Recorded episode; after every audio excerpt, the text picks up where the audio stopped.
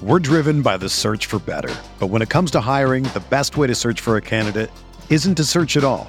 Don't search match with Indeed. Indeed is your matching and hiring platform with over 350 million global monthly visitors, according to Indeed data, and a matching engine that helps you find quality candidates fast. Ditch the busy work. Use Indeed for scheduling, screening, and messaging so you can connect with candidates faster. Leveraging over 140 million qualifications and preferences every day, Indeed's matching engine is constantly learning from your preferences, so the more you use Indeed, the better it gets. Join more than 3.5 million businesses worldwide that use Indeed to hire great talent fast. And listeners of this show will get a $75 sponsored job credit to get your jobs more visibility at Indeed.com slash BlueWire. Just go to Indeed.com slash BlueWire right now and support our show by saying that you heard about Indeed on this podcast. That's Indeed.com slash BlueWire. Terms and conditions apply. Need to hire? You need Indeed. This podcast episode is brought to you by Coors Light. These days, everything is go, go, go. It's nonstop hustle all the time. Work, friends, family expect you to be on 24 7. Well, sometimes you just need to reach for a Coors Light because it's made to chill. Coors Light is cold lagered, cold filtered, and cold packaged. It's as crisp and refreshing as the Colorado Rockies. It is literally made to chill. Coors Light is the one I choose when I need to unwind. So when you want to hit reset, reach for the beer that's made to chill. Get Coors Light in the new look delivered straight to your door with Drizly or Instacart. Celebrate responsibly. Coors Brewing Company, Golden, Colorado.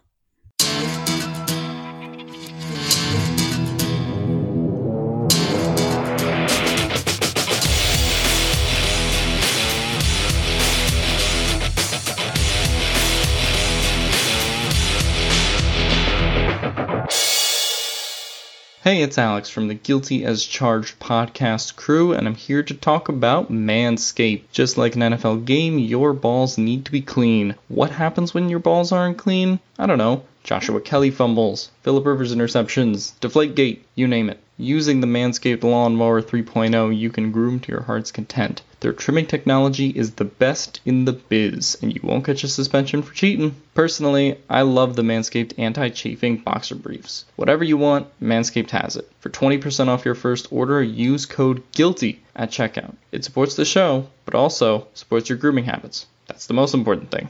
We care about you. Again, that's code GUILTY at checkout for 20% off your first purchase. Now let's get to those Los Angeles Chargers. Hey guys, welcome into another episode of the Guilty as Charged podcast. My name is Steven, and joining me as always are Tyler and Alex. Alex, how you doing today, dude?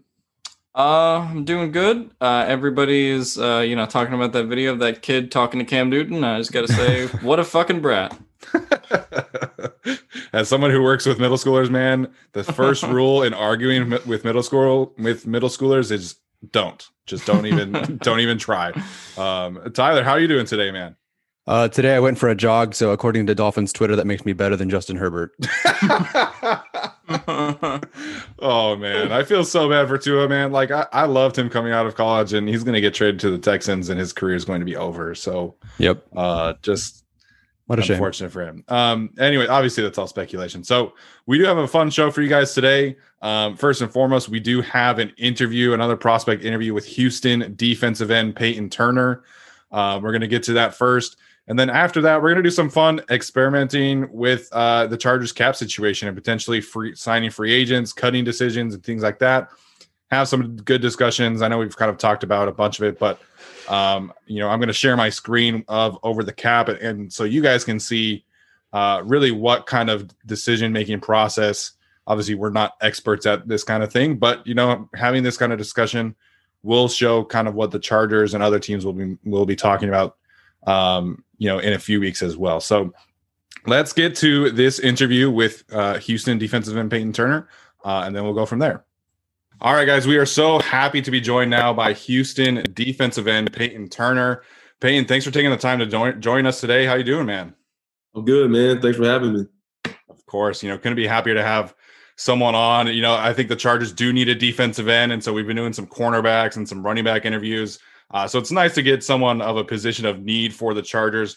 Um, maybe let's start with this. For people who are a little unfamiliar with your game, how would you describe your style as a pass rusher, as a defensive end, and maybe who would you compare yourself in like uh, uh in terms of players in the NFL? Oh uh, yeah, uh, violent. Um, if you haven't seen my seen me uh, play, I think I'm, I'm, a, I'm a violent player. Uh, you know, I compare myself to um, bigger defensive ends in the league. Uh, Cam Jordan for sure. Uh, the way he plays, you know, I mean, he, he's pretty versatile on the edge, and then you know he can bounce down in the inside and rush on that guard. So I'd say Cam Jordan would be a pretty good comparison to the way I play. I love that comparison, man. You know, because like if you turn on even just the first game against BYU that you had, you know, you're rushing against the guards, you're rushing with your hand in the dirt, you're rushing out wide as a wide nine, you know, in a two point stance. Right. Where does that versatility come from for you, or is that something that you've kind of had to work on throughout your process uh, in college? Yeah, my first two years in college, you know, I was played four I, and you know, we just hold hold B gap you know, and then we get to rush outside. So it's not going to get a lot of production uh, doing that too much. Yeah. Uh, but I mean, just developing, just continuing to get comfortable on the outside, on the edge, and then just just playing around with it. You know, this this past year was the first year I had some consistency in the off season, even though we had COVID and everything. But I mean, it's more than I usually have had uh, because uh, I did have an injury sophomore year. So sophomore to junior year didn't really have much um, off season. So uh, this past year, I had the off season where you know I could I could figure out what I need to do and just just mess around with it. Just mess around with it. I like that. Do you do you feel like you have a go to pass rush move or one that you feel like works better than other ones? Yeah, I mean, when in doubt, uh, just be violent. So uh, I, I, like long arm. Long arm, my arm's pretty long. Keep them off my body. Uh, speed to power. Uh, then just go one arm. And you got the hump off that. You got you got a lot of stuff off of one arm. So uh, long arms. So I'd say that's my my go to right there. Love that, man. Love that. I, I, one of the things that I think is a little underappreciated about you in, in terms of like what draft analysts are talking about is that your motor is just always running, man. You know, I watched the BYU game several times. I watched your game against um, Tulsa, I think, you know, and you're chasing down guys 10, 15 yards down the field. Um, are you a fast guy or is that just an effort thing? Because I know there's a difference between being like fast, fast and being like fast on a football field. Right. No, I think I'm both. Uh, I, I, mean, I play fast, I play hard, and I mean, I just I just like playing, competing. So I'm always going to play hard whenever I'm on the field. So that's just that's just how it comes out on the field.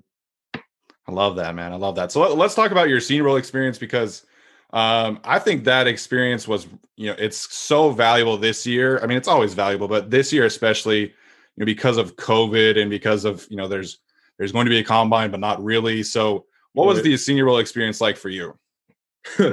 uh, you know, it was it was a long days, uh, you know, early mornings. Uh, but I mean, it was good. It was a good experience. It, it was nice. Uh, you know, you got to talk to talk to guys that play the same position as you or play across the line, and just get to know everybody. So it was cool. You know, I guess networking or whatever. But just talk talking game, and you know, a lot of people are saying the same things in different ways, and just you know, just just sharing sharing game and and everything. Uh, got to talk to just about every, I think all but one and then I had a Zoom with them. I talked to all the teams though. All, everybody was there. But yeah, that that that experience is invaluable this year, especially since there's no combine, like you said, it's just the medical. So uh, just going, you know, going in there and just learning from the coaches uh, and just taking it all in. Uh, I think it was really valuable. Was there a certain pass rusher or you know just player in general that you were excited to get down to and kind of chat it up with? Oh, sorry, that last part skipped out. You said and just chat up. Did you say chat with? Sorry, sorry if it cut up. Um, was there a person like you know one of your peers, another pass rusher, an offensive tackle that you were excited to go against in practices in the games? Um, maybe was maybe someone that you were just like really excited to go up against or chat up with. Oh yeah, uh, uh Boogie Boogie Basham. Uh, okay. of course, yeah, it was cool. Cool just uh, cutting uh, cutting up with him, just chop chopping it up with him. But yeah, I mean, uh, there's a lot of guys, like I said, that you know you get to go against, get to see in real life, in person, because you know there was only so many games this year. I only played re- really in like three and a half, so uh, I mean it was cool just talking to everybody. But yeah, uh, I, I, definitely say it was cool, cool chopping up a Boogie and uh, you know Pat Jones. I work out with him, so I mean we're always cut, cutting up and talking. So just like I said, just talking talking game with everybody was cool. That's funny that you mentioned Boogie Basham because I feel like you guys are, are very similar in terms of your skill sets, the way you play. You know, you mentioned violence. Uh, you know, that's what I see in Boogie Basham as well. Yeah, he's a great player. He's a really good player. That's exciting, man. Um, a couple, well, not a couple years ago, last summer, uh, Justin Herbert talked about, you know, at the combine, there were some teams that would ask him some weird questions. You know, someone asked him, you know, there were four or five coaches in the room, and he's like, which one of us would you punch in the face if you had to choose? Um, did you get any weird questions like that this week during the interview or that week during the interviews? Uh, I got a few. Um, I got somebody. Somebody was talking about. Uh, I follow a lot of Instagram models. Uh, like I was like, all right, like what does that even mean? Like I like I appreciate like good looking people. Like what does that mean? uh, I got that one. Um, I got like what's the first thing I do in the morning? Uh, there's a, there's a, there's some weird stuff in there, but uh, yeah, I think the super the model one was was the most outlandish probably. That's hilarious. Nah, I mean, I, you get some weird ones though. Uh, there's there's some there's some wild ones out there. Yeah, uh, Justin was telling that story on the Pat McAfee show last year after he got drafted, and, and you know, of course, everybody was eating up. It was hilarious. Um, but that's social hilarious. media habits, man, I think that's that's a new one. I haven't heard of that one before. Yep, that's what that's, I got. that's funny, man.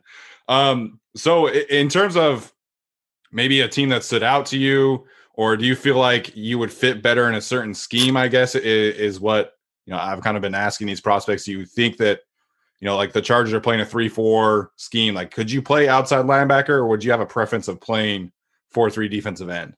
I mean, I'm comfortable with either. Uh, I, I played, I played a three-four DN. I played a four-three DN. Um, I played inside, so I think I'm athletic enough and quick enough to play outside backer. And you know, I'm long enough to put on weight and you know just stay or stay at 270 and play on the edge. So I mean, I'm comfortable either way. I think I think I that's what's so good about me is that I can fit just about any scheme. So uh, I mean, I just just gotta learn it. I think I could be successful in wherever I'm placed. That's awesome, man. I, I, think that is is really true for you. Um, you know, there's just I think 70 days until the draft. So, what are some things that you're trying to work on uh, until that day comes that you know you could potentially hear your name called? I just keep working on the stuff that I've been working on uh, from you know junior year to senior year. Just keep working on flexibility, keep working on you know knowledge, learning the game, learning about the game, and just keep developing moves. Uh, I think that's all you can really do. Uh, just keep you know keep training. Yeah, all about putting in that work, right? And we're working on those things, you know. Uh, Peyton, thanks so much for your time, man. I'm, I'm never going to forget the Instagram model thing. That's hilarious. Yeah, that's wild. you have me though. Yeah, man. Of course. Uh, keep training, man, and hopefully you stay safe with all the, the crazy storms. Although I heard it's kind of passing now, so yeah. Um, stay safe, man, and stay healthy. Yes, sir. Appreciate it.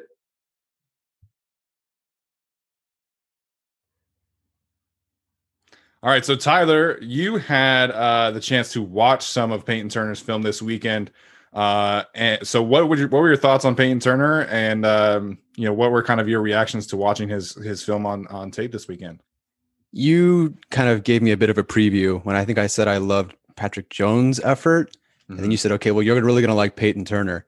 And from the moment you turn on the film, I was only able to watch his game versus BYU, which TDN and PFF has as his worst game. If that's his worst game, then we're in for a treat because he was flying everywhere. Um, probably the most high, not high character, high motor, high effort guy that I've watched in the draft so far it tells me a lot when if the play if the running back if you're on the you know the left side and the running back goes the other way and he's 40 yards downfield if you're a six whatever he is 200 something pound lineman defensive lineman running down the field 40 yards just to catch that guy that tells me so much about you and one of the things that i think makes some of the best guys on the chargers so successful particularly on the defensive side of the ball is that effort that hustle that motor you know kenneth murray i, I love how much he hustles every single play and the fact that he's able to play you know the most snaps of anybody on defense and still show that is incredible, and that's why he's going to be so successful in the NFL. Joey Bosa, inc- I mean, no one has a higher motor than Joey Bosa every single play. The guy who's going to be your your closer, your sealer at the end of games. You know, Uchenna Nwosu, that's one of the th- few things that I liked about him coming out of college. High motor guy. It showed in the preseason. Um, so Peyton Turner, just based on what I've saw seen and watched so far, high motor, um, a little tall. I started to watch some of the Senior Bowl reps sometimes he's just a little bit too high, doesn't have that bend to get around on the outside sometimes. Yeah. I think that's going to be a bit of an adjustment for him. But if you're able to work on that or whatever it takes, um, he could be pretty good. So him in like the second round, um, definitely in the third round um, would be a pretty good haul. I would agree Yeah, with that too. He, he, Sorry, I was just gonna go say, you know, he's he's a two star recruit that had to kind of grind to where Yep. he is, um, and that's kind of what's impressive about him, and that's what shows up on tape.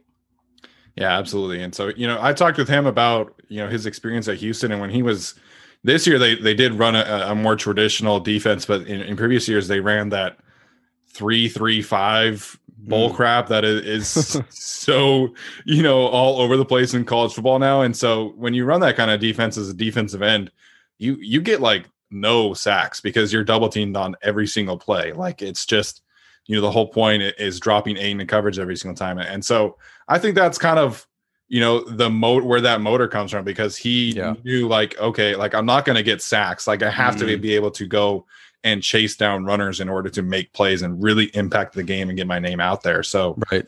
um, you know he talked about his injury history too.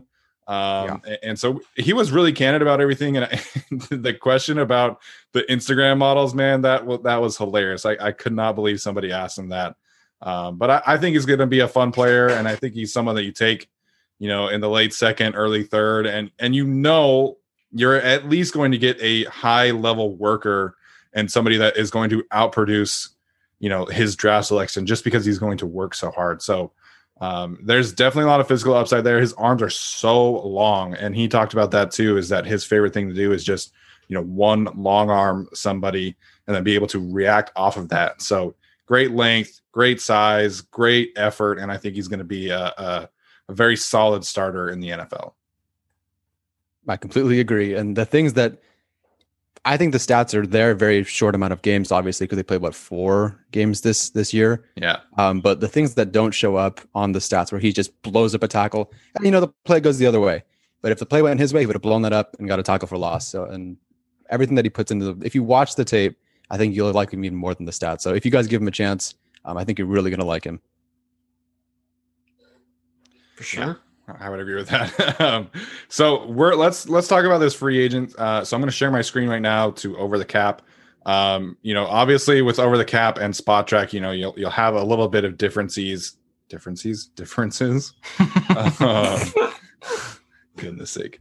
Um, so right now, the you know the main difference between the two is that over the cap has the Chargers with 23 million dollars in cap space. Spotrac has it closer to 30. Um, you know, Alex pointed this out. Um, over the cap has five players on the roster that Spotrac does not. Right? Is that right, Alex? Yeah, I think uh, Spotrac is sorry, uh, 45, and uh, over the cap is 48. So that might be the difference of like a couple of the um like minimum guys who are making like between 660 and 1 million. Uh, or you know, it could also just be the difference of a couple um a couple million when we're talking about some of the bigger contracts because I think they had uh, one of them had Trai Turner at 11 and one of them had Trai Turner at 11.5. So it could be really like small stuff like that too. I think. So we'll we'll have a conversation about all these guys. We're going to talk about potential cuts first. Uh, just keep in mind that you know most people are projecting the Chargers to have around 30 million. So um, just a little difference there. And you know it, each each website offers you different things, right? You know, Spotrac offers you an insight into the potential market value of certain free agents. Uh, not everyone. I wish they would do everyone, but um, so we're going to talk about some of those. So let's start with potential cuts. Um, obviously, the Chargers do not have to cut anyone. I think they're probably going to just because you know they're going to want to be able to be aggressive in certain areas of free agency. Um, so let's start with the obvious one in Trai Turner, right? And so I think all three of us are in favor of cutting Trai Turner. Uh, I don't want to put words in your guys' mouth, but uh, are we cutting Trai Turner first? Yep. Yeah. Okay. so that's the easy one. You know, we talked about him earlier, and I don't really feel like beating a dead horse. It just it makes too much sense to cut him. Mhm. And uh, you see right away it goes from 23 to 35 million dollars in cap space, and that's just one cut. Uh, and you know the Chargers could take that same money and give it to Hunter Henry, and then there's your extension. So Mhm. um, let's talk about Casey Hayward. Uh, Alex, you kind of talked about this a few weeks ago. What are your pros and cons of cutting Casey Hayward? Um, I think if you want to start with the cons, the cons is you know he has a lot of uh, familiarity with this Chargers team. He's been kind of a vocal leader for a while. uh, on that defense, you know, over five or six years now. Uh, but I, I, do think the cons of it are, you know, he is coming off of a season where he had a lot of injuries. He is 32 years old, and you know he's he's not going to be able to keep up with guys that have a lot of speed or physicality on the outside. I mean, that's what we saw last year. Um, for me, I would vote cut just because you know with the Staley system, I think you kind of need to start fresh when it's when we're talking about a guy like Hayward. Um, you already have two 32 year old corners. And, you know, when we talk about Chris Harris, that's a guy who can at least put uh, go on the inside and play slot versus, you know, Casey Hayward hasn't played slot in six years. Um, so that's, you know, an important thing there. But um, I think it's not uh, a great, you know, situation. I definitely am not enthusiastic about cutting Casey Hayward in the same way that I might be about Trai Turner, just because Casey's been here longer and he's been a leader. But I just to me, I don't think you can go into next year with him as your CB1 uh, playing kind of a Staley type 3 4. It may be different if Anthony Lynn was still here um, and they were still running Gus Bradley kind of stuff, but I, I just think the new scheme, uh, his age and injuries uh, all create some uh, complications. Yeah, Staley coming in certainly throws a monkey wrench in him sticking around. I think if, like you said, if Lynn were back, Hayward probably sticks around, and you know he kind of he does deserve to stick around in a way because of all the previous production and how good he was before. But with Staley coming in, I just think they want someone different, someone more athletic. And I don't think that's Hayward. It's never been Hayward. Um, also, I think you can get enough figured out in the slot. Even if Harris isn't quite working out in the slot, you could move him to outside, I guess. Um, but you could in the slot, you don't. Well, they're not cutting Harris anyway. But since they aren't, they have Harris. They could work Adderley in the slot. I do think there's a safety they could bring in that played 230 slot corner reps last season. Um, so I think that can kind of get figured out. So I don't think if Davis comes back, at least I, I yeah, I, I, gotta cut Hayward. It's it sucks, and I'm sure he'll go somewhere and have a, a pretty decent season. Uh, but it's just not with this team right now. Yeah, you know, I think if the Chargers do cut him, I think him signing in Las Vegas is a no brainer. Like you can sign that mm-hmm. right now. So it just kind of sucks to see him go. You know, one of my favorite players in Chargers history. And it's just, yeah, you know, at the end of the day, it's a business. And, you know, you look at this cap number right here 11.75, and the dead cap is only 2 million. So we're going to, just for this exercise, you know, we're not saying that the Chargers are going to do this. It's just a possibility. So, we'll cut Casey Hayward, and then 35 becomes 45. And that's a huge chunk of change. And that's just making two cuts. Like, so we'll get into the next one. Michael Peterson brought this up, and that's Linval Joseph. Mm-hmm. Um, he had a good season last year. He was definitely better than what they had previously experienced with Brandon Mebane. Uh, I know that the sack numbers were not there, but you know he was the third lead. He was third on the Chargers in pressures, and you know he's uh, you know a defensive tackle that's mm-hmm. above 30 and that's just kind of not something that you're that you usually see um i think that next year you know he could have another good season he could have a bounce back season in terms of sacks uh continue to put up those kind of pressures you know he also could be someone that is a prime candidate of injuries right because he's he is an older player and you know playing the nose tackle instead of defensive tackle it's a little different in terms of you know production so I think Linval Joseph, he could have a good season. He could have a bad season. He could have a season where he's injured a lot. Um, the cap number for Linval Joseph is 11.9, and you know the dead cap is only four million dollars. So, what do you guys make uh, about cutting Linval Joseph? Tyler, we'll start with you on this one. You have to extend him, and that's a lot of money to free up if you do cut him. But you got nobody else on the roster who's going to do his role, and there's yeah. not. You're not taking a guy like him until you know, maybe like Shelvin in the third round. And do you want us, you know, you, you, might be getting a rookie edge and a rookie outside linebacker. You could get, you know, a rookie nose tackle in there too. I just don't know if it's going to be expensive, um, but you, you have to extend him. I don't think you can cut him. Um, I think you definitely have to extend him and try to lower that. Just give him that extra year, lower it this year, and figure it out at the end. You know, draft someone like a Shelvin and and figure it out in 2022. But this year, you just got to keep them. If if I had to pick between keeping Hayward and Joseph based on their contracts, I would probably just keep Joseph because I don't think there's a good way you can replace him right now. Yeah, I, I think Joseph is the tougher one to replace just because it's not a great free agent DT class, nor, you know, it, it's a decent draft class, but I don't know if the Chargers are going to leap into the second or third round and go defensive tackle. They may wait on that. Yeah. Um, and, you know, Jerry Tillery and Justin Jones are not prepared to take over for Linval Joseph, Mhm. even if you combine the two of them. Um, so it's just, uh, it, it's you know I, I get that the cap number is big, uh, but unlike with Casey Hayward, I just think Linval Joseph was was still really good last year. Um, Yeah. he has enough production to warrant coming back in this team, and as like Tyler said, you can extend him for a year uh, and then figure it out in terms of the the cap hit. Uh, I just think he's too valuable to cut unless you really have like a great backup Right. option. And like, you know, you go down the list of the free agent class, and the biggest one is like Ndamukong Suh, who's 34 years old, right? Or, or somebody like that.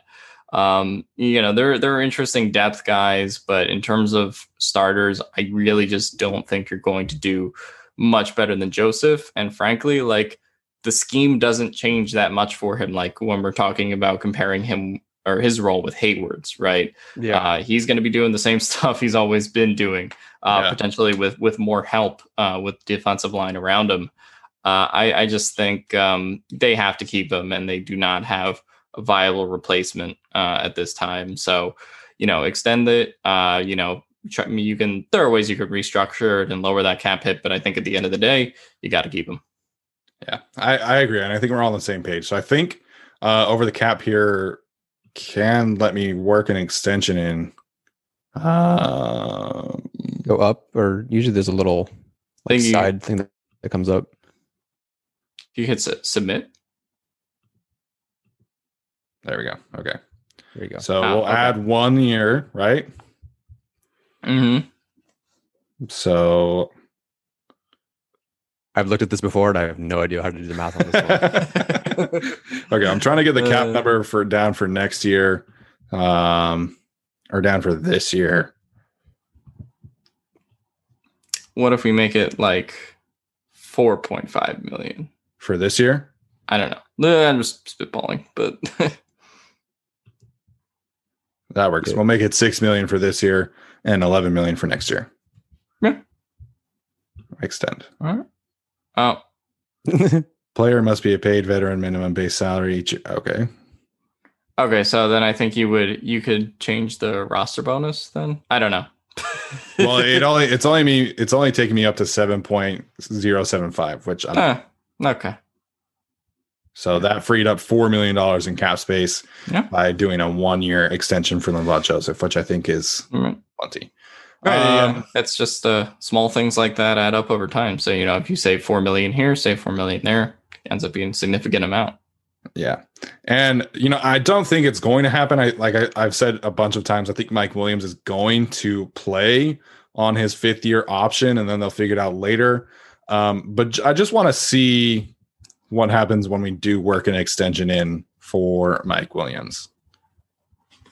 So what do you guys think a fair value for Mike Williams is? I, I know like Corey Davis's projected market value is like four for $38 million, I believe. What do you guys think? I think Mike you could do three for thirty-three. Okay. I think that's the fairest value you're going to get, you know, I, and I know that's going to be like, yeah, you're paying him 10 million a year. Um, I, you know, I think he's going to end up playing under that franchise tag, like we said. Um, but to me, like three years 30 or three years 33 is probably what you're offering him. It's just a matter at that point of, you know, does he want to bet on himself for this year or does he want that long term security? I'm personally just letting him play this year out and pretending like it's a franchise tag, an expensive franchise tag. Yeah, And then just let him see what happens later. I agree with that. I agree with that. I, I just want to see like visualize how this would work. So, you know, taking out the option essentially and then extending him uh, would free up four million dollars at that same kind of price tag. Mhm. Um, so something to consider. And I'm sure the Chargers will consider that as well. Um, anyone else you guys want to talk about in terms of potentially cutting? Because we already talked about Chris Harris and, and how Chris Harris is not going to be cut. Um, anyone else that you want to mention here? Yeah, there's not really many other guys. Uh, I guess Chris Harris was the one we were kind of debating for a while, but Chris Harris, you know, they got Renaldo Hill um, and have made it a very Chris Harris friendly system. They've talked a lot uh, about how much they kind of will like Chris Harris going into next year. Uh, I don't think that's happening. And then the one people might point to is Bryan Bulaga, but as you can see in that uh, 14 million in dead cap value, it's uh, Yeah. not great. No, not at all. that would be that would be a tough one I'll to be, I'll be, I'll be, I'll be right back. Give me one second. Yeah, so I wouldn't. This is this is pretty much it for me. Unless you want to nickel and dime your way through the rest of it and get it to, you know, fifty million in cap because we're at like forty nine point seven, and that's kind of irritating. Forty nine point eight seven six. I guess you could cut somebody. it's Is there not anybody- a round number for sure. Yeah, that's really irritating. Um, But we, you know, like I said earlier, you know, this um, over the cap does have, you know, the seven million dollars less. So this would be like fifty six, whatever. yeah, So No, that's that's a great chunk of change, man. You know, freeing up fifty six million dollars by just cutting Casey Hayward, Trai Turner, Mhm. and working in that extension for Linval Joseph. I think you know that's a no brainer. And fifty six million dollars in cap space, you know, that gets you a lot. That gets you in the conversation for a lot of good free agents. Um, so next, I think the first order of business after this, and it's something that the Chargers could do as soon as uh, you know, we're recording this on Sunday. As soon as tomorrow for you guys, the Chargers could come to an agreement, or not really come to an agreement. They could slap the franchise tag on Hunter Henry. I think he's the only candidate that that would make sense for. Um, and so I want to do that just to see what it looks like. So we'll franchise tag Hunter Henry, and that would takes it from sorry, what was it at before? It 49 million. 49.8. Yeah, 49.8. You franchise tag Hunter Henry, and it takes it to 39.7. And the franchise tag number is that right? The 10.16 Yeah, isn't no, that what it is it- this year? No, it was 10.6 this year. So it was about 500K um, higher than that. But um, yeah, no. So the thing with Hunter Henry is just like you have to, it's probably going to go up a little bit. They haven't decided all the franchise tag values. So I would guess that in reality, Hunter Henry's cap, if it's a franchise tag, is probably going to be closer to around 11 or 12 because it's Yeah. going to go up a little bit just based on uh, salaries going up, right? So I, I think that it's it, last year was 10.6. I'm going to guess it's going to be closer to 11. And I'm, I'm pretty like it has to go up for doing it a second time in a row. Like it doesn't, Right. it wouldn't get lower. So that that one doesn't make sense to me. Okay, so let's let's talk about Hunter Henry. Alex did a great video on our YouTube channel about the Chargers options with Hunter Henry. Um, so Tyler, I'll ask you this first. What do you think happens with Hunter Henry? What do you think should happen with Hunter Henry? Uh, will happen. Extend him. Should happen. Extend him. I think it's a no brainer. I think it helps the line. I think it helps obviously the tight end group. It helps Justin Herbert, the rest of the offense. I don't think this is there's any reason to not do it other than injuries. But he played a full healthy year technically, so I'm cool with it. Extend him. Uh, yeah, no, I, th- I think you should extend Hunter Henry. Um, it's also just less risky than doing the franchise tag because if you do the franchise tag again, you have no control uh, over Hunter Henry the next year if you can't reach a deal by that July deadline. Yeah. So I think it's just smarter to get it done now uh, and you know figure figure out the rest later. Um, I know people will be like, you know, Hunter Henry hasn't exploded onto the scene, right? There, there's no Pro Bowl appearance, or there's you know not a a, a beastly season from him, but. I do think we were asking him to do two things, uh, you know, as I said, um, kind of a bunch of times, but we were asking him to stay healthy and we were asking him to block better. And he did both of those things in 2020, even though it wasn't Yep. Uh, amazing numbers. Uh, and his numbers would have been better if he didn't miss two games because of COVID, unfortunately. So, um, you know, he would have broken all of his personal records, uh, I believe, in terms of yards at least. So, um, I would extend Hunter Henry. Uh, like I said in the video, I think if Hunter Henry wants to move on, then uh, someone like Zach Ertz makes a lot of sense. But for for the time being, I just think it's very Chargers to take care of your own guys uh, Yeah. and, and keep developing them. You know, Hunter Henry is also four years younger than Zach Ertz, uh, so I, I would just you know sign him to that four year uh, extension. Yeah, I, agree with that. And we've talked about like the Chargers don't really have a good option. Like I know the Zach Ertz thing has come out since we previously talked about this, uh, and that is easily the best option. You know, the best alternative in my opinion. But you know, say Zach Ertz you know, say like the Seahawks trade for Zach Ertz, then the Chargers are stuck. They don't have any other quality options, right? Like maybe a Cameron Brate gets cut, but is that even really much better? Like, you know, they don't really have a choice here. Um, maybe because of the cap going down, and maybe because of you know his familiarity with the team, maybe they could get a a little bit of a cheaper deal out of Hunter Henry, but I agree. I just don't think that they have a choice. I've seen a couple people talk about Donald Parham, and while I do think he's a good second option for them, yeah. it's just not super realistic to rely on him. I watched a couple of games of his, and he did improve as a blocker. I think, and I think that's that's good moving forward. You don't have to sign Green again um, if you sign Parham, but you know, ask, asking him to run routes and be like Hunter Henry is just not not realistic right now. There were some moments on tape where he had a little bit of a twitch, but otherwise he's just kind of just like a, a lumber this on a drag or kind of go this way and turn around. He's just not a great receiving option yet, more of like a gadget, you know, 20, 25 catches kind of guy. Oh, hello. 19 million, 19 million cap. Whoops. Um, yeah, I mean, I think it's fair if we're doing this contract to say, you know, yeah, I mean, 10 to 12 million a year. Um, that's kind of where Hunter Henry ends up falling, I think.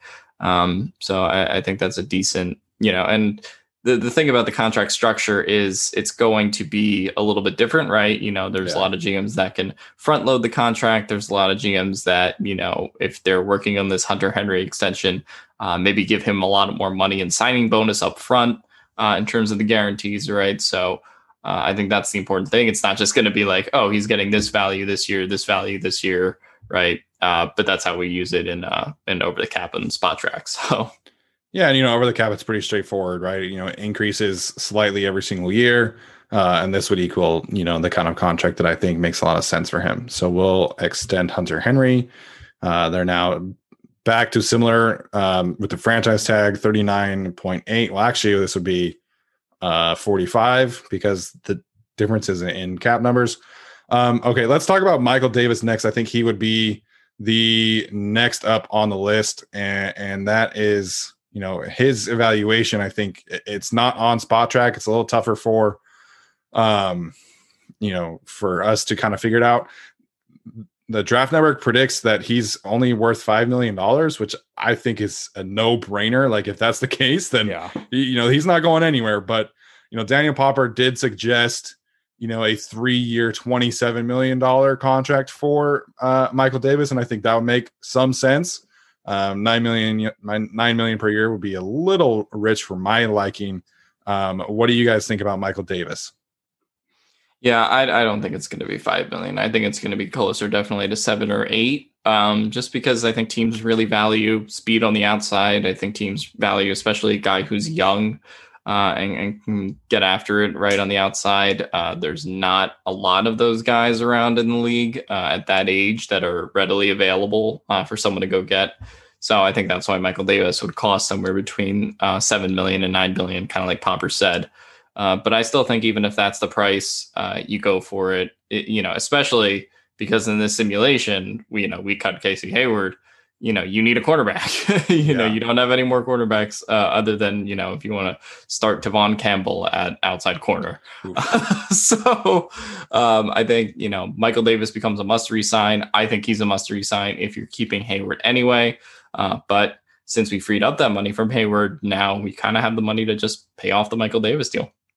And that works for me. Davis played better than Hayward last year overall. I think he improved so much. You know, I think possibly the most improved player on the team last season. And corners, elite corners, not that Davis is an elite corner, but elite corners are really expensive.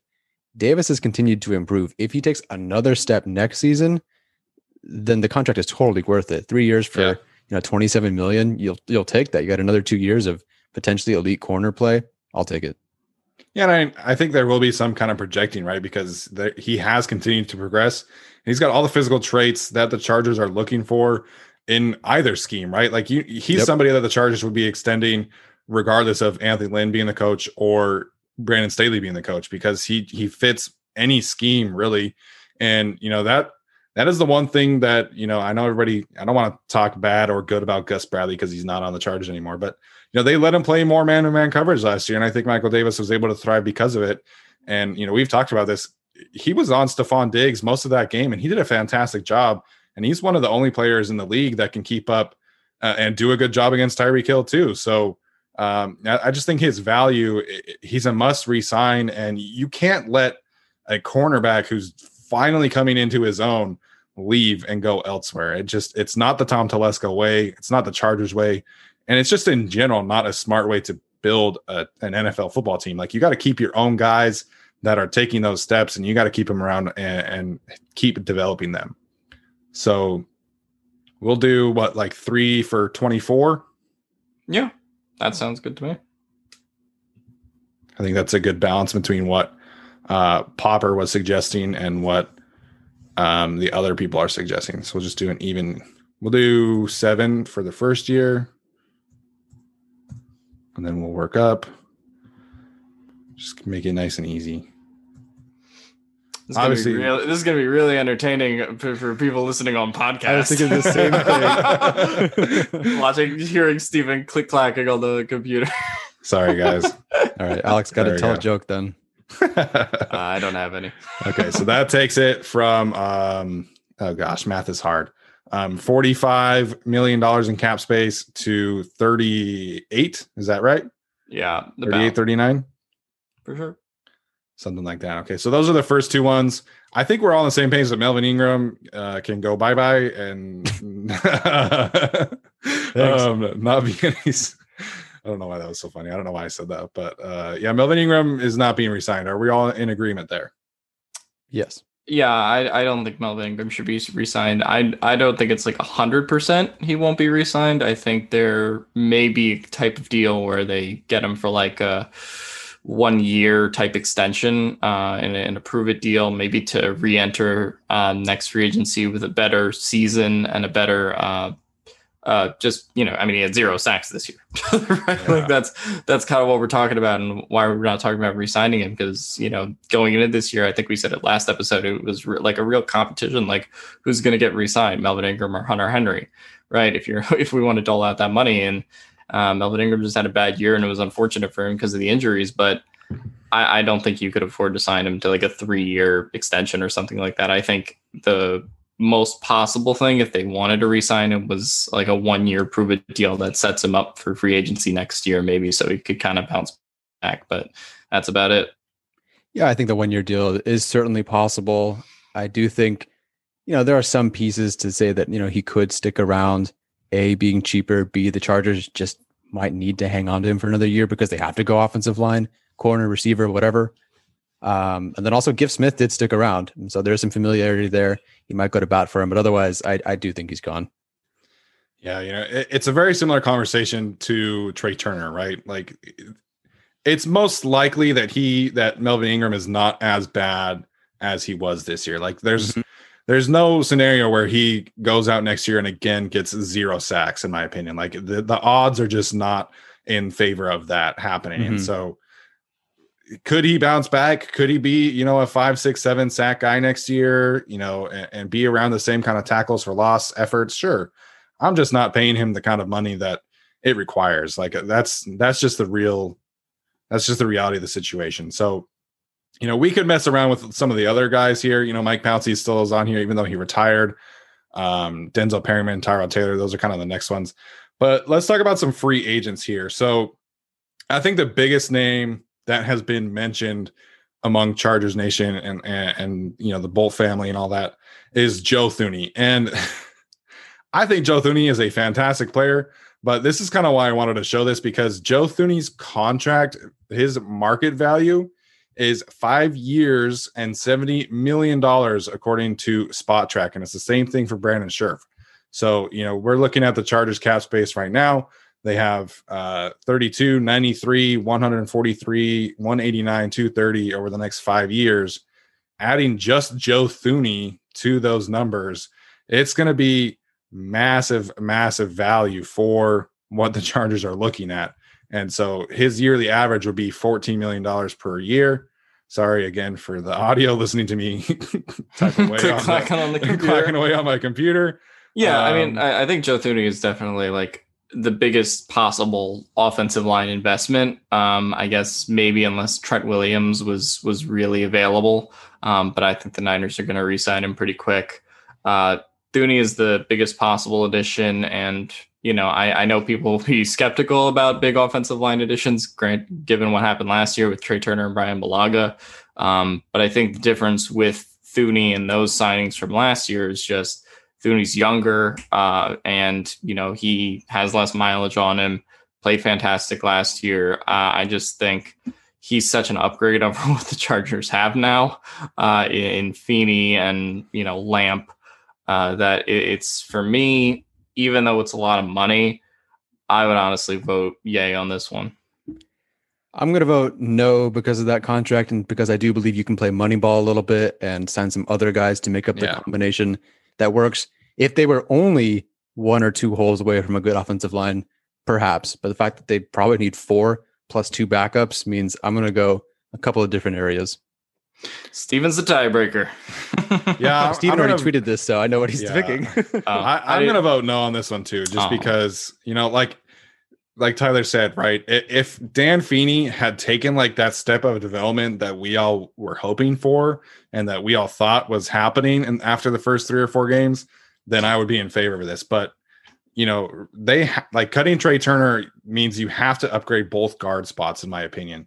And you know, sure, you could draft one, but teams don't want to pigeonhole themselves into having to draft need in the second and third rounds. They want to be able to take the best players available. And so, you know, signing a Joe Thuney makes a lot of sense. He's a great player and he is absolutely fills a position of need. I just think he's he's too expensive, man. When you could take this 14 million dollars and sign two starting level guards instead of one, I think makes a lot of sense. But I'm going to extend him and then I'll undo it just to uh, see the numbers. So that goes from 32 to 18, and obviously, the, you know, the next few years, it's just a huge, huge contract. And you know, guards are becoming more valuable, and, and especially you know with the way that they're playing. But 14 million dollars for a guard is it's just so much money for for one position that's not you know a tackle, a quarterback, a receiver, a corner, an edge rusher. So it, the money just doesn't make sense to me. Yeah, no, I, I think that's totally fair. I mean, I would go for it because it's not my money that I'm spending. Um, but but the Chargers might be Yeah. a little more conservative, like you said, and say, hey, you know, let's try to get two linemen uh, for the price of one really expensive one. So I think that's totally fair. and I don't know if we'll ever get to this guy, but the guy I was I was considering. Well, there's a couple of guys, and I'm sure we'll get to a certain Packer, but uh, I was thinking Feliciano, who played three different positions for the Bills last season. I think that just helps you when you are trying to draft. It's kind of the reason I thought they would keep Dan Feeney, and they still might, is because you could put him at guard or center. Feliciano, you could put him at left guard, center, or right guard. And so, you know, whatever happens in the draft, you can just kick him the other way. And I don't think the money is all that different. It's not like a guard versus a tackle or left tackle. You're paying someone, uh, you know, big difference, or ahead of time, you need to know if they're a left tackle or guard. For him, just plug him along the interior, um, and he's uh, not bad. It's not great, but again, it's it's money ball. Only had 23 pressures last year, and we'll take that. Like a marginal improvement over what they're used to is a big improvement for this team. Yeah, and you know that versatility for me, like that's something that I've thought a lot about for this team is just being able to get five talented players and be able to figure out the positions later. And you know, in this kind of instance, you know, we can talk about Corey Linsley and Jon Feliciano being the two targets here. And I think you know if you get the two of them for a combined fifteen million dollars, like Yeah. that's a steal. And then you can keep Dan Feeney if you want and play him at guard, or you can keep Forrest Lamp and play him at guard. Then you can draft a guard in the later rounds and provide some competition. And it's the same reason why you know Rashawn Slater and Alijah Vera Tucker make a lot of sense at 13, Mhm. just because the Chargers really do need a talent upgrade at every spot. And you can just you you take a talented player and then you figure it out later. And so I think Feliciano would be a good place to start here. Um, I think on Spotrac his value is three for 24, if I'm not Yeah. mistaken. It's eight million. Mhm. So Yeah. I think you know eight million dollars for a starting you know left guard, center, right guard. You know, he played all three for the Bills last year, and so I think that uh, would make a lot of sense. Yeah, uh, I'm in favor of the deal. I'm sure Tyler is too. Uh, it, it's more smart money, uh, I guess. He's a pretty easy plug and play replacement for Trai Turner, and I think he's at a stage in his career where he's just playing better. Okay, so this is going to take us from you know, again, you know, just kind of uh, front loading or back loading the, the contract, excuse me, um, you know, it will help the Chargers make some space. So uh, let's talk about Linsley next. You know, I, I think Linsley is most likely going to stay in Green Bay, but they have so many free agents that they've got to pay, right? Like, you know, if they're choosing between Corey Linsley and Aaron Jones, like how are they going to choose between that? Or, you know, um, I forget the tight end's name. Um, Tonyan. Tonyan, yeah, who had a career breakout season last year and should have been a Pro Bowler. You know, how are they going to make those kind of decisions? Do you choose a weapon for Aaron Rodgers because Lord knows he needs more weapons, or do you choose to keep the offensive line, which was, you know, until David Bakhtiari got hurt, it was the best line in the league um, in every single metric. So, you know, they're going to have some decisions to make. I would assume that Linsley uh, stays, but if he's available, I think it's a no brainer sign for the Chargers, and you know, you get to pair him back with uh, Bryan Bulaga. Yeah, I think his Spotrac value was about nine or ten million, which is uh, obviously he's kind of a center. That's a little bit more affordable than Linsley if you're playing kind of paying prime at that position. And this team is letting Pouncey walk, or Pouncey retired, I should say. So then, um, you know, you can use basically Pouncey's nine million cap hit uh, plus a little bit extra to go get uh, Corey Linsley or someone like that. This is a no-brainer for me. You allow, I mean, first of all, ten million a year for for an All-Pro guy Give me that any. I, mean, I don't care what it is. Blank. Honestly, blank check for me with Linsley. As a half yeah. sort of kind of Raiders fan, please don't log off.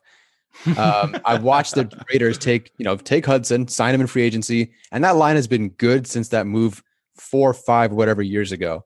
It makes such a difference to have someone like Hudson over Feeney, and now you have Linsley coming into the picture, who also only allowed four pressures last season, and he's only worth ten million.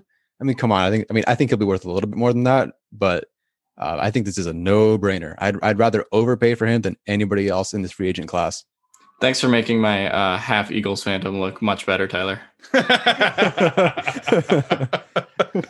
hey, well, no one has to worry about me. I'm 100% Chargers, man. So, um, you know, I think this makes it makes so much sense to get the center where it's supposed to be. And Dan Feeney, like, you know, he in theory he could be a serviceable center next year. And I think he's a better center than a guard personally. I just think, he, you know, as a guard, his lack of functional strength is a bit more exposed. Um, but, you know, in this kind of instance where you're having him next to uh, Corey Linsley, I think that helps tremendously. And, you know, you saw what kind of happened with him when he was next to Mike Pouncey. So uh, this makes a lot of sense to me. Sorry, I'm going to turn off my notifications. Should have done this beforehand. The only thing I yeah, the other thing I would say is like people be like, oh, well, you're signing all these offensive linemen. Um, you know, how how does that work under the cap? And, and we can kind of get into it with the cap room we have left. But also, you know, next year in 2022, Bryan Bulaga, you know, instead of being 14 million in cap, he's 14 million in cap with 3 million dead cap, right? So then you can kind of game the system there and be like, well, we may save 11 million next year by cutting Bulaga. So uh, you know, then that kind of opens the door to all these possibilities. And I'm sure Telesco has thought uh, close to that far in the future anyway. Yeah, and I, I, don't know how the dead cap works for for Bryan Bulaga next year, but you know they could easily have him come off the books next year. Yeah, um, it's about it's about three million in dead cap with fourteen in, in salary, so that they okay. save eleven million. Yeah, and in this instance too, like you know, Linval Joseph would be much cheaper next year. Chris Harris will be cheaper next year. Um, and uh, Mike Williams. We'll see. I I would imagine that Mike Williams is not fifteen million dollars next year. Um, yeah, but we'll have to see there. So, you know, signing Corey Linsley, I think, is a no brainer. I think if the Chargers wanted to go a cheaper route, you know, I would be in favor of signing a Larry Warford or a Denzelle Good. Warford's not in this list. Um, I don't know why he's not on over the cap, but uh, Denzelle Good is, and I think Denzelle Good would probably cost you like five, four, six million dollars, maybe in that range. Um, so let's move on to the next one, which I think uh, is kind of the other big one. I think at this point, after signing Feliciano and Lindsay Linsley, it might be a bit of a reach, but that is Leonard Floyd, uh, the pass rusher from the Rams, who's been with Staley for a while. So if you can see my notes right here, his Spotrac market value is four years, $52 million. So that's a bit of a reach, but what do you guys make about uh, signing Leonard Floyd at this point with uh, Henry Davis, Feliciano, and Linsley already uh, on the roster.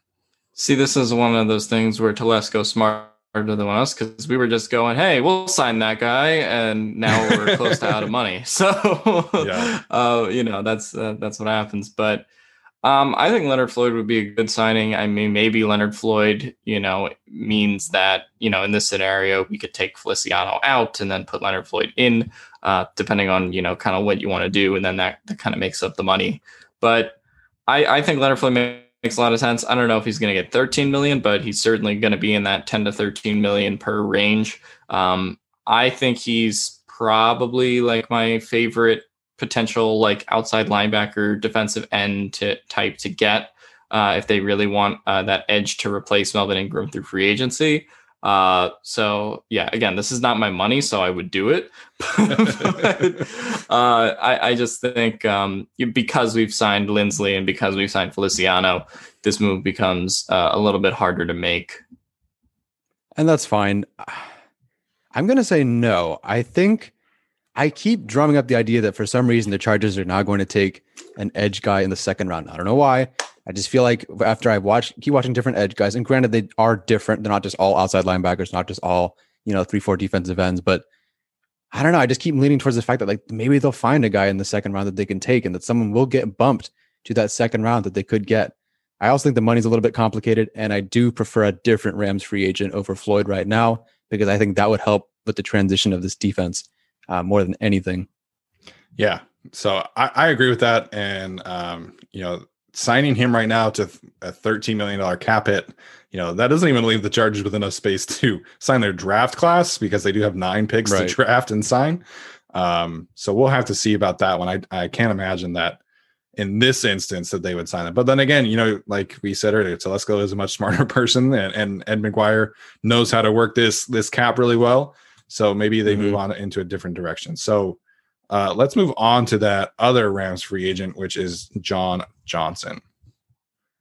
Um, everyone knows, like we're at least me and Tyler, we're in favor of this. So, Alex, I'll let you let you uh, start this off. What do you make about signing John Johnson at this point?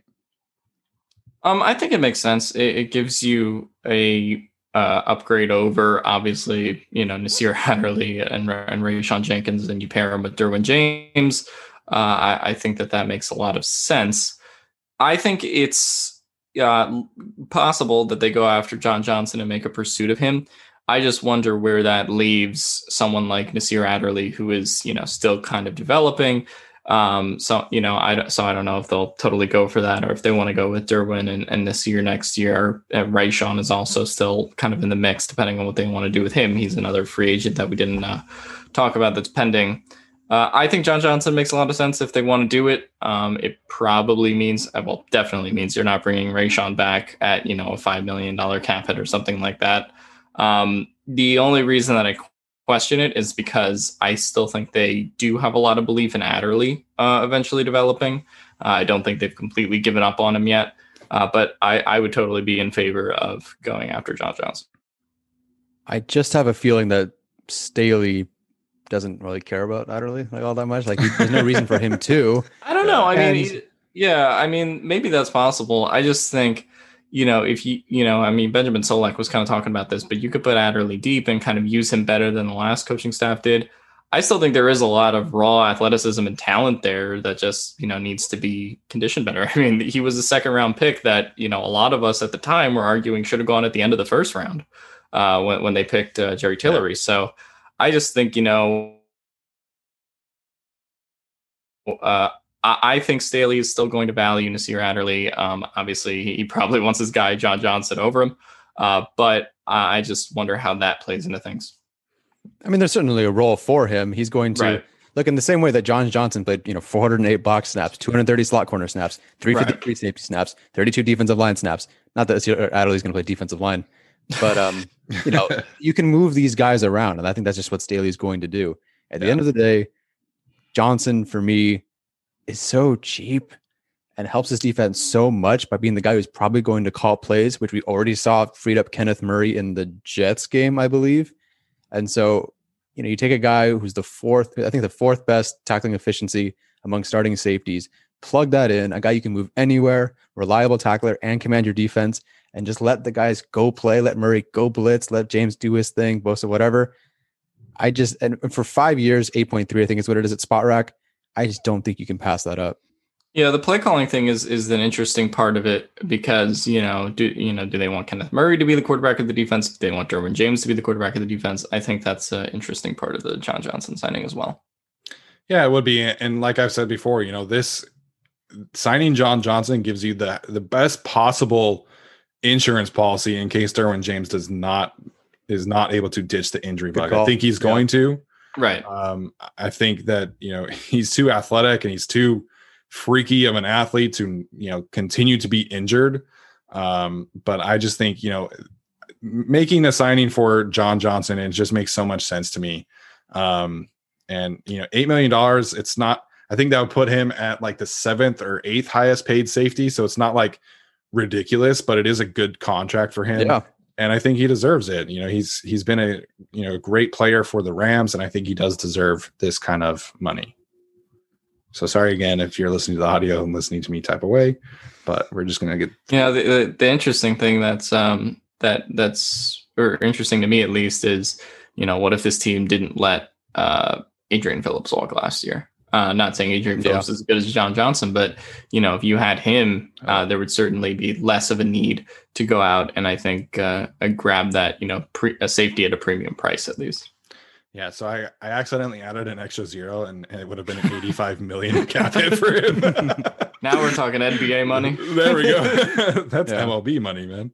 Uh, true. um, so in this instance, the Chargers would have about 14, 15 million dollars left to sign, you know, whoever else they wanted. And again, you know, we could take out a Jon Feliciano or Corey Linsley and, and put in a Denzelle Good, a Larry Warford, or somebody else, and the Chargers would be able to have you know more money there. Um, so guys, any other free agents? You know, I've got a couple ones, but any free agents that you want to specifically talk about here?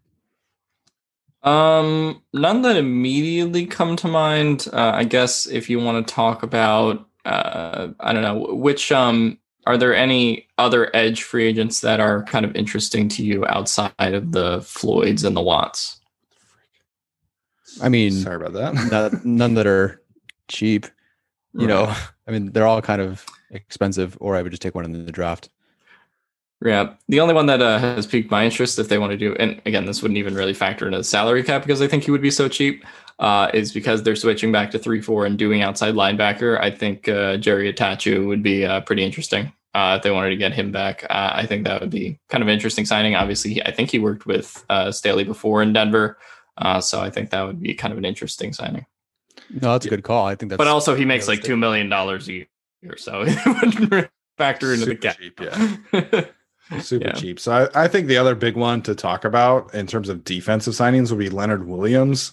Uh, Leonard Williams yeah. would be a monster cap hit, five for fifty six. But in terms of a three four defensive end, you know, he he played four three defensive tackle um, previously with the Jets, I believe, and then switched to three four defensive end with the Giants this past year, and he had a huge huge season. And so the cap it would be huge, but you know, getting him back to LA, he's a USC kid, and, and pairing him with Joey Bosa instead of a Leonard Floyd or you know potentially a Von Miller as an inside rusher, I think on paper at least it would make a lot of sense in terms of cap hit. Uh, that's a huge contract, man. Right. Um, and I think it's important to point out, you know, even though we just said Leonard Williams is $11 million or so per year, and, you know, you, you might notice we only have $10 million left to work with. You know, it, the cap is kind of, uh, you know, as some people say, the cap isn't real. Um, yeah. And there, there are ways to work around it. You can go over the cap a little bit uh, and, and figure it out, right? As you see, right? So we could give Leonard Williams 11 million this year uh, and let's say we give him four years for I don't know 44 million, something like that.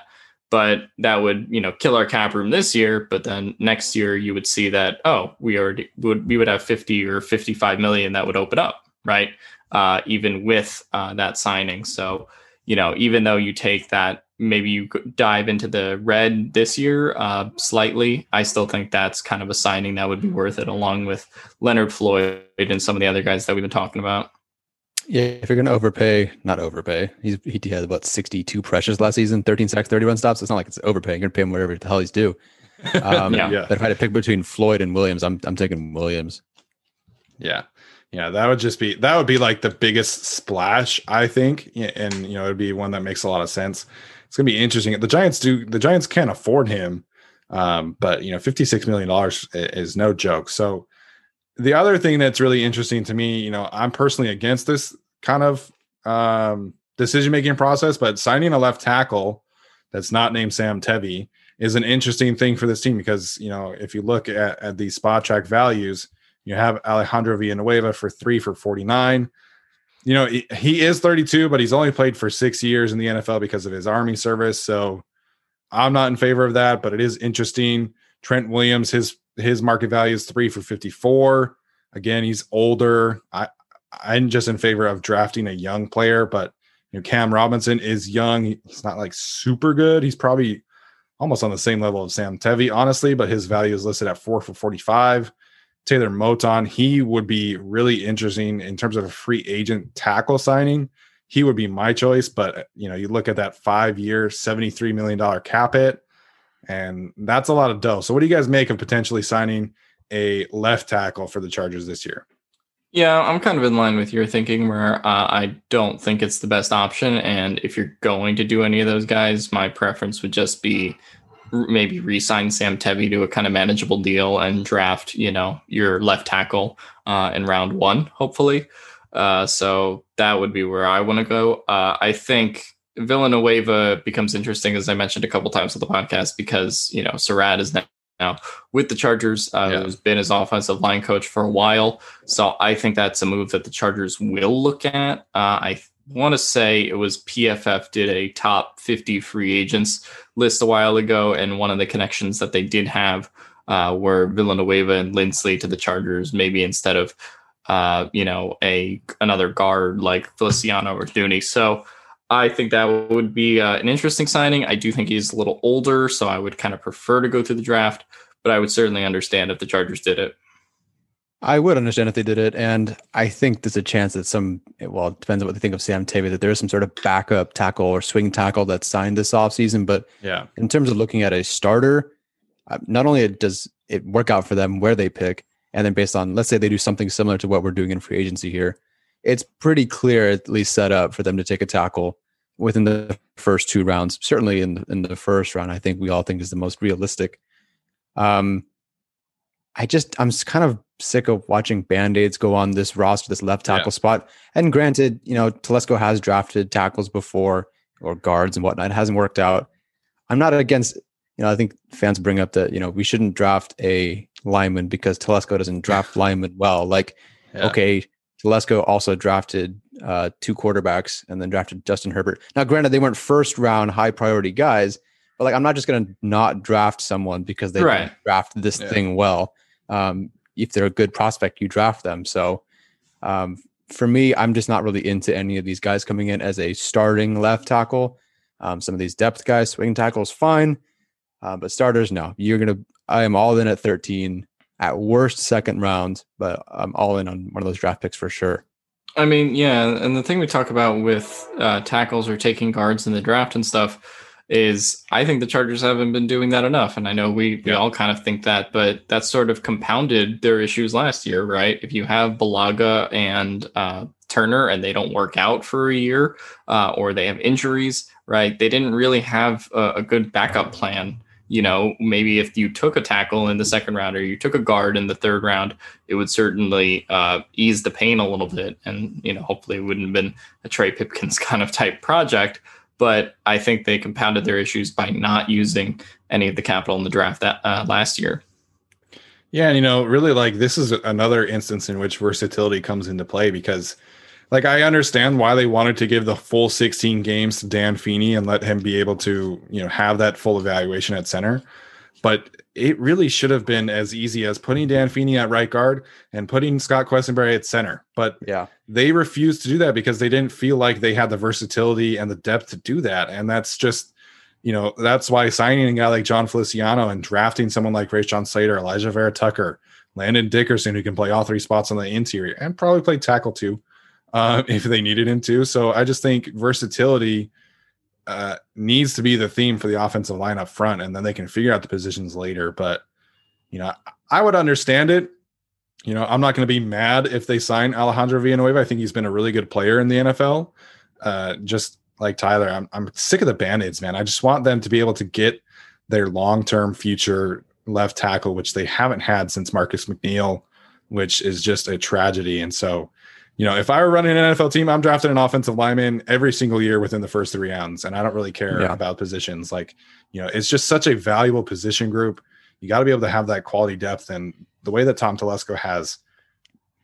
I don't want to say neglected because he, he has made attempts. You know, it's not really his fault Sure. that Trai Turner couldn't stay healthy and that they went through six guards in one season. But you know, just the way that he hasn't drafted enough is is my biggest you know critique of Tom Telesco. And he also needs to save his ass this season. He, he could be Yeah, he completely gone at the end of this year.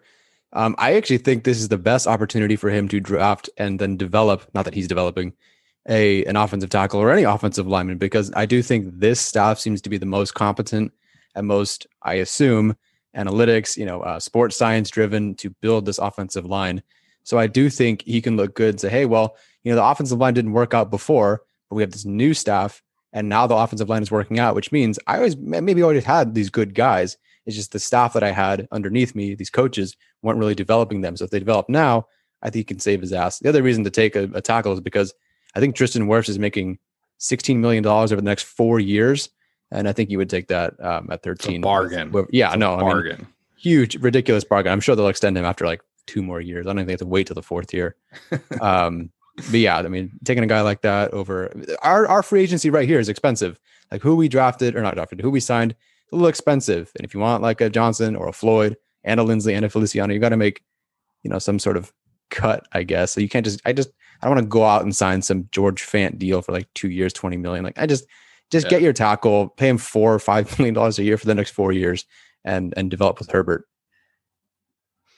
Agreed. Uh, you know, I, if if we were running the team, you know, I think we should go out and sign. Uh, let's go out and sign Leonard Floyd and go, you know, negative twenty million in cap or whatever. But um, no, I I think that we've kind of laid it out. I mean, there's certainly some tough decisions that will need to be made in free agency, tough decisions in the draft. But I, I tend to agree. I favor going interior line uh, in free agency if that's what we're going to do with Corey Linsley or, or Yep. Feliciano, any of those kind of guys we've been talking about.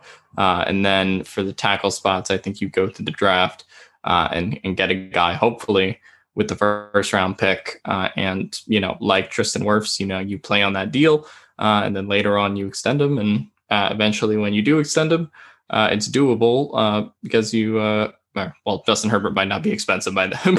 might not be cheap by then, but um, you know, I, I think you you'll have definitely at least four or five years of a pretty cheap uh, first round tackle. Yeah, absolutely. And that's ju- it just makes too much sense, man. It, it really does. And I, I understand like, you know, you don't want to pigeonhole yourselves, which I've already said, but it's just such a need. And at 13, you know, if Rashawn Slater there is there like we did in our mock draft, that's a no-brainer. And you can figure out the position later. I think he's a left tackle, but um, same with Alijah Vera Tucker. You know, Samuel Cosmi, I know a lot of people are, kind of souring on him, but I think he's an option there. And I think Christian Darrisaw is an option there, even though I'm not super high on him. Um, but you know, I think they have the options to take a left tackle and like unless Patrick Surtain is there, like you know, Kyle Pitts isn't going to be there. I know everybody was kind of asking me about him this weekend. It just it makes too much sense to take an offensive lineman this year, and it's and Tom Telesco, he's got to save his ass, like Tyler said, man. I will say that okay, even if they don't tackle take a tackle at 13, we at least addressed two starting spots on the offensive line. Like if you want to take a guy in the second round and say you've upgraded three spots this offseason, I think that's great. If they can do two, I'm happy with that. So they can go two free agents, one draft pick on a high, you know, high pick. Um, that's good enough for me. So they they can because we cut Hayward, we only have Davis. They can take their corner now at 13, and I would feel okay with that. If they fill two holes along the offensive line in free agency, that's when I would start being okay with them even taking. Yes, I know Waddle at 13. Whoa, Tyler. I know. Wow. Wow, So- you some- really, you really, you really changed. this is character development. well, I will say too, like in this instance, right? Like they would have enough money to sign Sam Tevi back. Like you know, they could have Sam Tevi starting another year. waiting in I know everybody kind of hates it, man, but Sam Tevi was the best lineman on the team last year, dude. So, like, I'm not saying Okay, be a I long could have term been the- starter. I'm not saying being a long term I could have starter. stood there like this and been the best offensive lineman on the team last season. oh man, I'm not saying long term starter. Okay, I'm saying you. No, you're right. You bring Sam Tevi back. Yes. You draft a tackle in this case in the second round. You know, I don't think Dylan Reardon is going to be there, but that would be a dream. Um, Yeah. You know, you could take a chance on Walker Little, uh, James Hudson. You know, Liam Eichenberg's if you're there. I'm not really into Alex Leatherwood on this team. Um, so I think you know, in this kind of instance, you bring back Tevi, and if the rookie is not ready to start, you start Tevi. If he if the rookie is ready to start, then Tevi's the backup, and he's you know a valuable swing tackle, which this team has not had. You know, similar to the Marcus McNeill thing, they haven't had a valuable t- backup tackle in a very long time.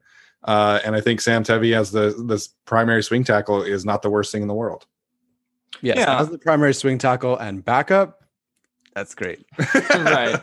Uh, yeah, that's kind of one of the reasons I think you know someone like Popper said re-signing you know Feeney, Lamp, and, and and maybe Tevi is a little bit more likelier than we think because if you can get them at that cheap price, uh, maybe less than five million per year, and then you can kind of start them in a backup role or a starting role. Uh, I think that's kind of where a, people you know like them as opposed to them just being a full time starter where they'll be more expensive. Yeah, no doubt. So some other potential free agent targets. I think you know I tweeted this out, but Von Miller, if he's not or if he is not kept in Denver on his option, Spotrac only has his market value at three years, thirty million dollars. So for me, I know there's the legal issues, but three for thirty for Von Miller, sign me up.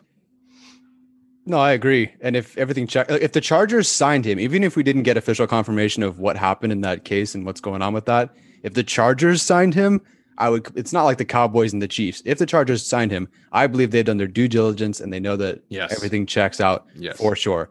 Von Miller, I know it's, it's been a year, but in 2019 he had 77 pressures. Oh man. Please, like, put that on this team. That sounds so great if it checks out, and for 10 million dollars a year. Yeah, I, I think Von Miller might be kind of the one that's lurking in the distance. That would just make uh, a whole lot of sense, you know, Yeah. to me over a JJ Watt, uh, over a Leonard Floyd. Uh, he's the guy that you know. Um, obviously, Chris Harris is already here. Uh, you know, Brandon Staley uh, obviously was his coach. Uh, that would make kind of a lot of sense if he were to come here, and also Renaldo Hill. Um, that's you Yeah. know his uh, one of the guys who was in Denver for a while, so you can bring him in as you know, he's already as defense coordinator. So Von Miller would make a lot of sense, and I think in terms of value, you know, if people are kind of scared about that injury he suffered last year, that definitely works to the Chargers' favor. Yep.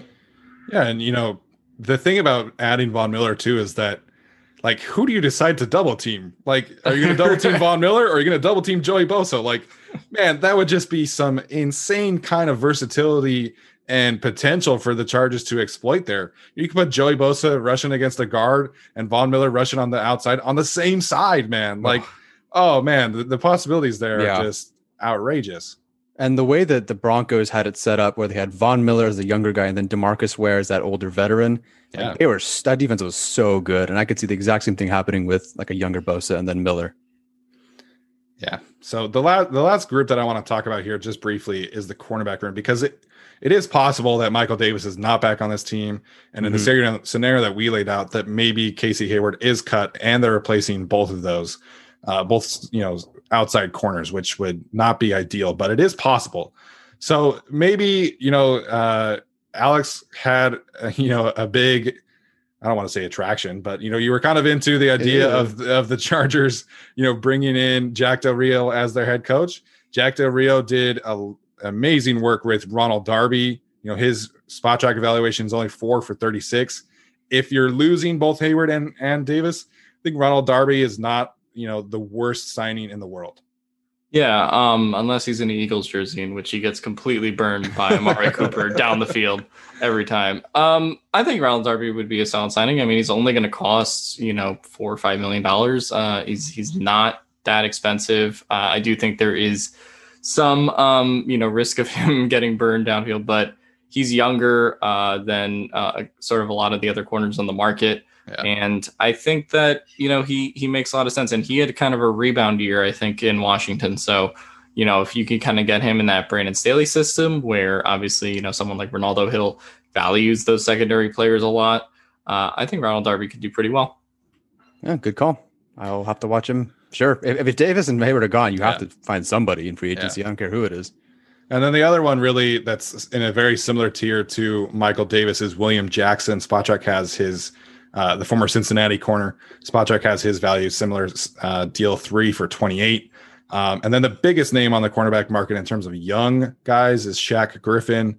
Spotrac has his value at four for 44.